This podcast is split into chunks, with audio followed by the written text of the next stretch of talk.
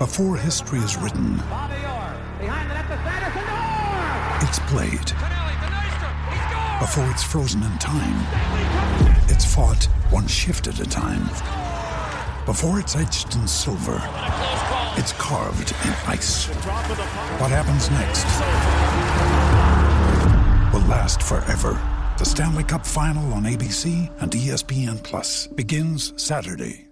Great form by you hitting play on this podcast. Now, check out Same Racer, the brand new racing app for same race multi tips. Same Racer. Download from the App Store and Google Play. Powered by Bluebet. Gamble responsibly. Call 1 800 858 858. Uh, you can tune in to SENZ every Sunday between 11 and 12 for Greyhound Racing New Zealand's Dog Speed, hosted by Greyhound experts Mark Rosanowski and Andy McCook. Don't miss a beat with Greyhound Racing New Zealand's Dog Speed show. And speaking of dogs, uh, we are going to talk to a young trainer now in the Greyhound community, Emma Potts. She joins us. G'day, Emma. How are you?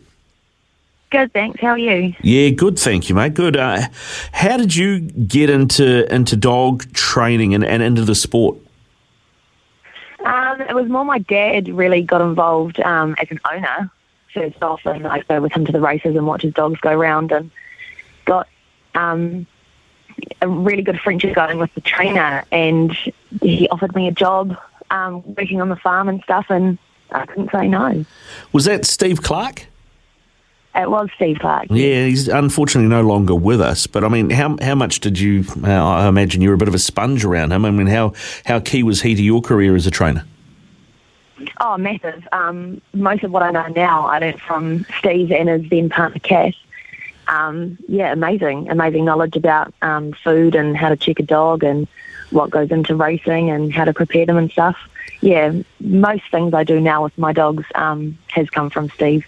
Uh, I, I guess one of the, the, the million dollar questions that every uh, greyhound uh, trainer owner gets asked is how do you spot the ones that, get, that are going to go good and, and uh, versus the ones that just end up on the couch with you? Uh, it's all about in their pre-training, I guess, um, from puppy to rearing them to breaking them in. You can tell quite early off um, the ones that want to do it and the ones that um, don't want to do it and would rather have the couch. And yeah, it's all about giving them time, and yeah, they'll they'll let you know. Now, I mean, I know that uh, you you're around the Auckland region, aren't you, Emma? Is that right? Yes, I am. Yeah. Yeah. How do you find it in terms of, uh, I guess, the setup uh, of getting yourself set up to be a trainer, uh, to be an owner of, of dogs? In terms of, you know, we know what pro- property prices are like in Auckland. I mean, how much of a challenge has that been for you, and how how did you get around it? It's very difficult. Um, when I first started out training on my own, I was very lucky enough that my parents um, sold their house in Pocono, moved into the middle of nowhere um, to a property with land, and allowed me to train off their property. Um, unless you have something like that, it's very, very difficult um, as a young person starting off. And again, now training in with Haley, um, I'm also very lucky that she had the property, she has the land um, that we can work in together. But there's really no help um, out there, if I'm being honest, for young trainers to get involved. So I suppose it's all about who you know and getting those support networks there to help you get started. Yeah, I was going to ask you about you know Greyhound Racing New Zealand and whether or not there was uh, any sort of assistance for young trainers, young people trying to you know sort of get into the sport.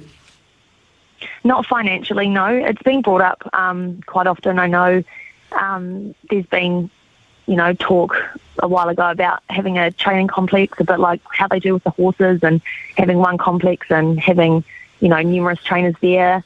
But no, nothing really. No. And so, I mean, it's important for you to be able to train with um, Haley Mullane now. How, how does that uh, relationship work? Oh, it's awesome. I worked for Haley um, after Steve Clark before I went out on my own. Um, and yeah, we get on great. We've always worked really well together. And when the opportunity came up um, to go into partnership with her, um, yeah, it was a no brainer, really. I have the chance now to have puppies and um, break ins and stuff, something which I couldn't have done at home um, on my own. So yeah, uh, yeah, I'm really lucky. Yeah. How uh, how many dogs do you currently have? Um, 42. Wow. Around 42.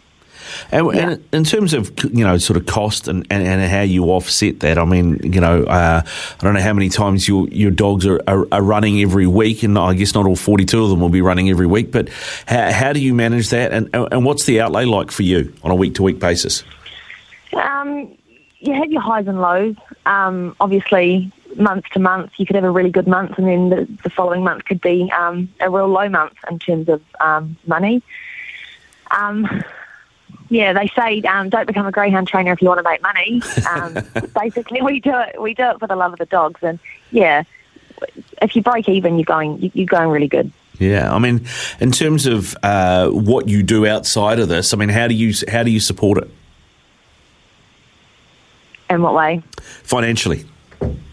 Um, oh, honestly, just luck, really. Um, we, you know, do our best with the dogs, work on the dogs, and you just hope that when you get into the races, they a get round safe most of all, and b they um, return money.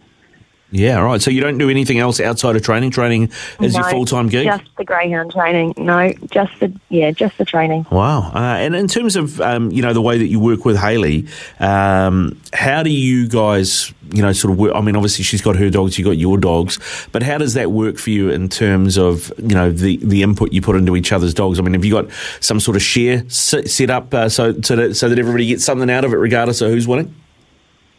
Yeah, so when I first moved there, obviously I took my 15 dogs with me, and she had her dogs that were already there.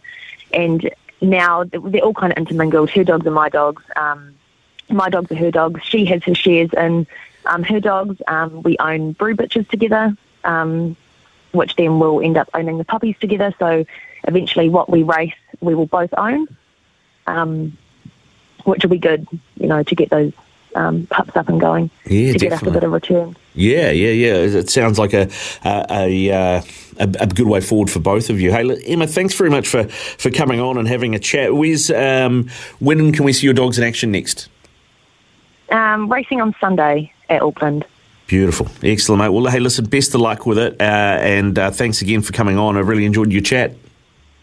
Awesome. Thank you. When making the double chicken deluxe at Macca's, we wanted to improve on the perfect combo of tender Aussie chicken with cheese, tomato, and aioli. So, we doubled it. Chicken and Macca's together and loving it. Ba-da-ba-ba-ba. Available after 10.30am for a limited time only.